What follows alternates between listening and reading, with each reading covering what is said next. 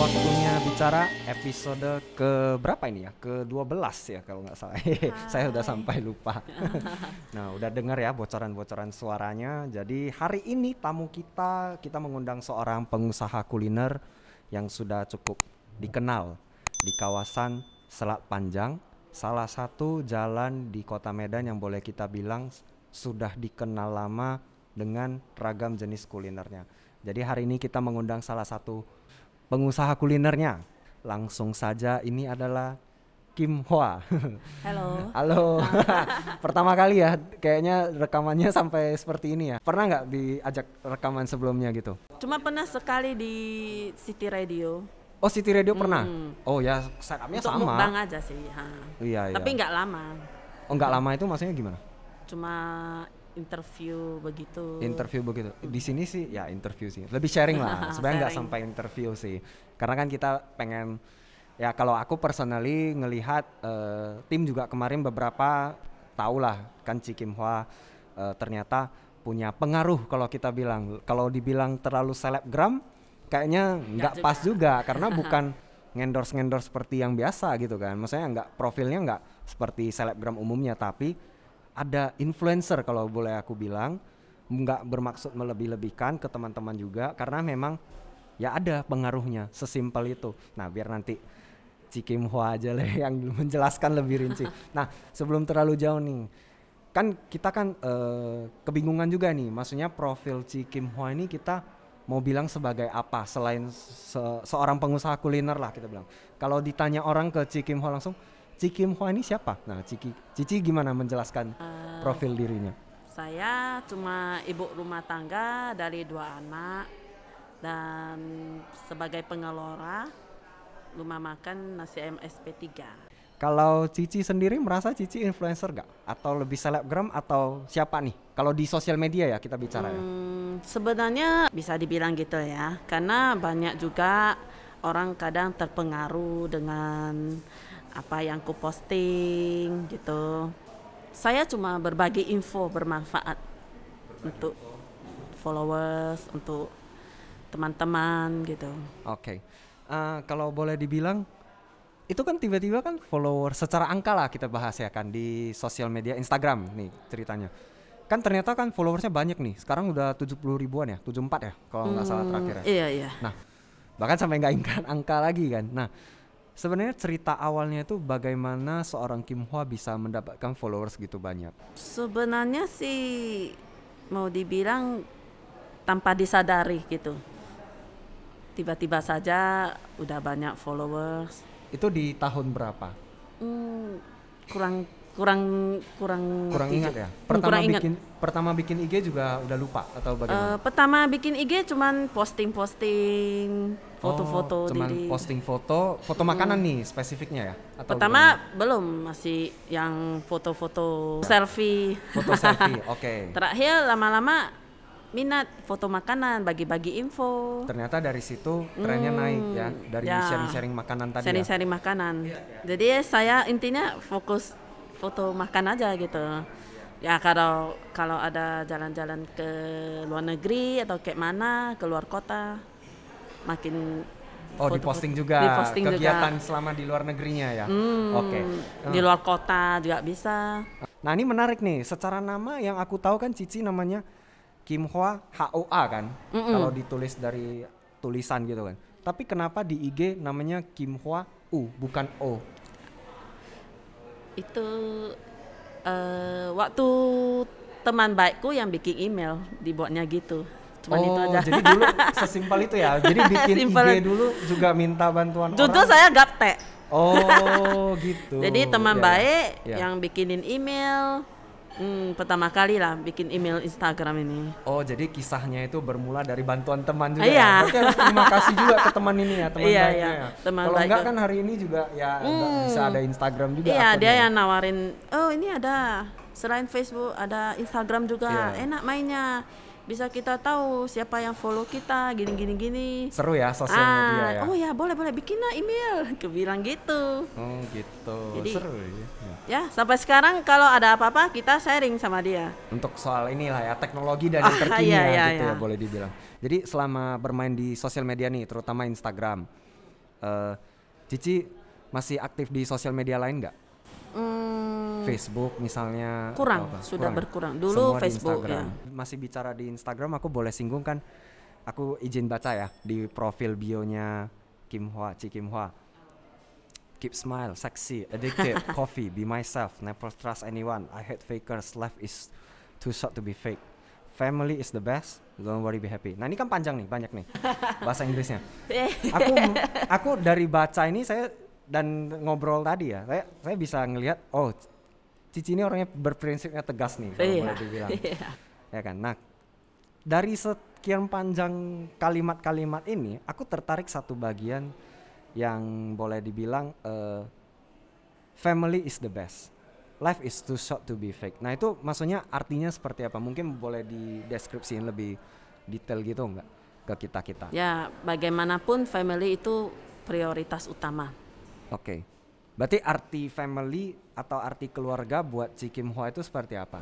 Sangat berharga. Waktu bersama mereka juga sangat berharga. Karena kita semua sibuk. Ya kan? Sibuk dalam artian? Sibuk bekerja semua Oh, ya kan? sekarang kan eh, kalau nggak salah Cici punya berapa anak? Dua ya? Dua, dua. Anak oh, enggak anak sekolah gitu kan. Waktu ketemunya sedikit. Oh, biasanya itu kapan tuh? Waktu ketemu malam kah atau pagi? Kadang malam pulang kerja pun nggak ketemu. Mereka udah tidur karena besok pagi-pagi udah mau sekolah gitu kan. Jadi bagi saya family itu sangat berharga. Jadi kita setiap setahun sekali ambil waktu untuk jalan-jalan. Menurut Cici nih, karena kan Cici seorang yang udah ber, apa ya, udah berkeluarga lah gitu kita bilang. Apa sih sebenarnya cara menjaga hubungan harmonis antara anggota keluarga satu sama lain gitu? Kami mau mertua dengan menantu, suami dengan istri, ibu dengan anak misalnya dalam satu rumah kan. Nah biasanya kan bisa ada intrik-intrik, pasti ada konflik lah. Iya, sekali pasti ada. Nah itu semua. bagaimana cara menjalin hubungannya gitu supaya tetap Hmm. harmonis. Ya, satu poin utama itu harus saling terbuka. Hmm, pengertian, ya terima apa adanya. Kalau menghadapi mertua sih saya cuek-cuek saja. Apa yang dibilang kita hadapi dengan santai gitu. Ya. Jangan dibawa ke Oh hati ini gitu. ini ini misalnya kalau kita sebagai menantu sama Ya, mertua, menantu. ya Ah, ini ah. sering nih saya dengar kadang bisa jadi kayak perang dingin mungkin. Iya. Nah itu gimana tuh? Ya, Kalau kalau Cikim Hwa sendiri lah. hmm, kalau saya sendiri sih cuekin aja. cuek. Hmm. Cueknya itu caranya gimana? Apakah tidak? Ngumpet di kamar. Wah, caranya ngumpet di kamar ya. Tapi Enggak komuni- juga sih. eh, ya daripada bertikai kita mengalah. eh, ngalah aja Kita gitu. lihat ya. dari sisi baik orang tua saja. Waktu anak kecil mereka bantu merawat anak-anak. Eh, sampai sekarang masih masa untuk anak-anak gitu kan. Kita nilai orang itu dari sisi positif. Gitu. Iya, jangan terus dicari. Kalau dicari buruknya sih ya Banyak. banyak gitu kan. Uh-uh. Tapi jangan sampai yang buruk itu menutupi yang Iya. baik-baik tadi ya. Jadi eh, menurut Cici sendiri eh, selama ini gimana nih kalau sama suami susuk eh, sama anak-anak gimana hubungannya kalau dalam keluarga itu? Kita saling terbuka. Kita bisa membahas segala macam. Termasuk sama anak diskusi termasuk gitu sama anak terbuka karena ya? mereka udah dewasa kita kadang bisa bahas soal dewasa terbuka dengan komunikasi, komunikasi. yang terbuka itu eh, apa sih sebenarnya manfaat yang Cici lihat? Terutama mungkin kita untuk bisa jadi tahu kehidupan anak kita gimana eh, sama temannya gimana gitu. Kalau kayak kita zaman dulu mana mungkin bahas sama orang tua tentang pacaran gitu Oh, jadi ini bahkan sama anak juga udah pernah bahas sampai udah isu ada yang disukai nggak di sekolah ada yang menyukai kalian nggak kayak gitu dan si anak ini mau Mau cerita. kita cerita apa pun cerita. Wow, berarti jadi konsultan cinta juga ini secara nggak langsung di rumah. Konsultan segala hal. Jadi saya selalu tekankan kepada anak-anak ya kan, ya namanya orang itu kan bergaul. Kadang ada teman yang nggak cocok gitu kan. Mereka kadang bisa sharing, ini temanku ya, begini begini begini. Aku bilang kalian tetap tenang. Bagaimanapun saya ini adalah best friend kalian gitu. Jadi anak pun bawaannya pun tenang karena dalam hati mereka udah ada best friend mereka Iya, orang jadi tuanya. Bisa dipercayakan untuk cerita gitu ya, Hmm. teman baik ya. Iya, kalau mau diulas ya kita cerita sampai yang mendetail. Mendetail ya. Eh jadi kalau si- sedikit nih. Yang aku- dewasa juga diceritain. Wah, yang dewasa juga ceritanya maksudnya ini dalam hal edukasi seks lah ya, atau apa Ah, ya kita iya. bilang ya. Jadi Iya. benar-benar dalam eh, rumah itu juga terbuka Terbuka kita. berbicara hal seperti ini. Ini aku boleh izin ya, singgung sedikit. Hmm. Misalnya kalau hubungan pacaran itu, itu bagaimana sebenarnya sejauh mana batas seorang cici sebagai ibu nih dengan anaknya, apakah membatasi ataukah memberi kebebasan dengan batasan-batasan tertentu atau seperti apa? Sampai sekarang sih saya eh, belum membatasi, cuman saya sering kasih solusi. Ya, lebih bagus sekolah dulu, ya kan, capai cita-citanya dulu. Oke, tapi kalau keputusannya tetap dibebaskan ke mereka atau Ya, bagaimana? tergantung mereka juga. Jadi berarti Cici menganut sistem kalau boleh dibilang dalam keluarga ya pilihan itu bukan dari kita. Kita cuma Iya. bantu kasih tips gitu aja. ya? Ya, tips kalau misalnya alasannya temannya itu nggak bagus, kita kasih sedikit masukan gitu.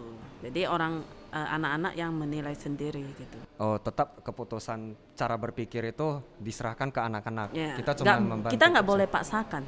Kenapa tuh? Karena saya menilai anak-anak zaman sekarang itu ngotot. Ngotot dalam artian Eh, mereka punya penilaian sendiri gitu. Nah, kita bicara nih di soal edukasi seks dalam karena ini seru nih. Kayaknya nggak ada di sini. Nggak, nggak ada di list, nggak ada di list. Oke. Karena tadi kan komunikasi terbuka. Aku penasaran mau nanya satu.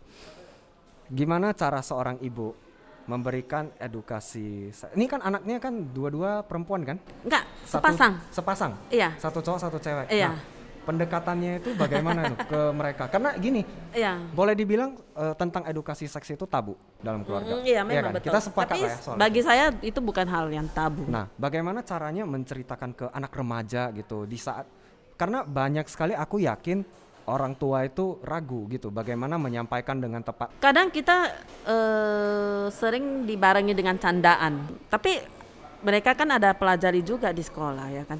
di sekolah tapi eh, kan lebih ke keilmuannya kan tapi mungkin dalam menjaga kesehatan kita diri sendiri dalam menjaga diri kayaknya kan kurang apakah itu cukup gitu Paling kita eh, warning aja lah, itu nggak boleh dilakuin gitu sebelum oke Married. berarti sebagai seorang ibu eh, mengedukasinya itu lebih ke warning warning aja gitu ya Iya.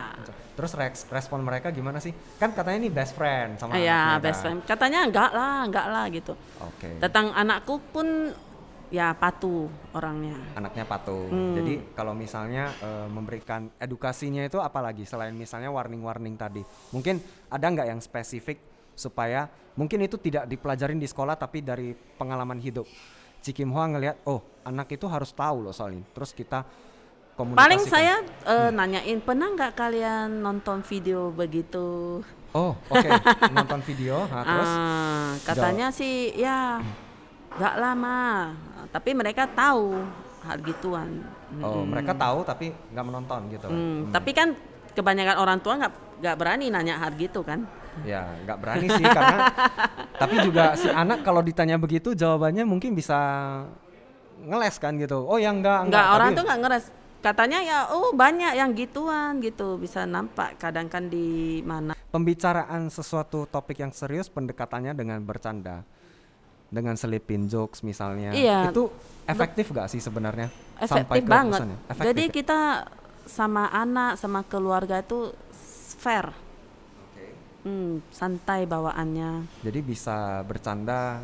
Hmm, jadi kita sama anak-anak itu udah kayak teman, teman gitu. Jadi nggak ada gap. Oh ini orang tua, ini anak gitu.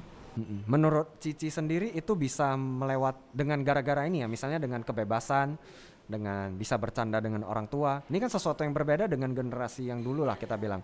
Nah, implikasinya, efeknya itu bisa jadi lebih mohon maaf kayak kurang ajar nggak anak ke kita itu? Bisa takut hal-hal seperti itu terjadi nggak? Kak juga sih. Mm-mm. Itu semua tergantung orang tua. Ah, gimana kita membina mereka Oh iya, jadi dari Hmm. pembinaan juga ya, karena Iya. dengan pembinaan yang tepat, kita kita harus jadi kasih contoh contoh yang bagus buat anak-anak misalnya saya sama orang tua baik gitu anak-anak otomatis ikut meniru kita menghormati kira-kira ada nggak nih pesan buat kita kita nih, terutama ini kan teman-teman pendengar mungkin banyak yang di usia 25 sampai 34. Nah, mungkin beberapa yang sudah baru mau membentuk family, membentuk keluarga. Mau minta nih pendapat atau maksudnya, wah janganlah kalau kita bilang dari seorang ibu rumah tangga juga, seorang pengusaha juga, bahkan seorang istri juga, jabatannya banyak dalam rumah ya kan. pausua Untuk- pauhaya Bahasa apa ya kan? Karena kan tugas wanita itu superwoman kan nah ya seperti ini kan contohnya makanya kita ngundang. Kira-kira apa sih yang harus diingat sebagai pegangan kita sebelum akhirnya yakin oh ini waktunya kita udah ready nih untuk berkeluarga gitu ya kita harus saling menghargai saling percaya Mm-mm, sama pasangan kita.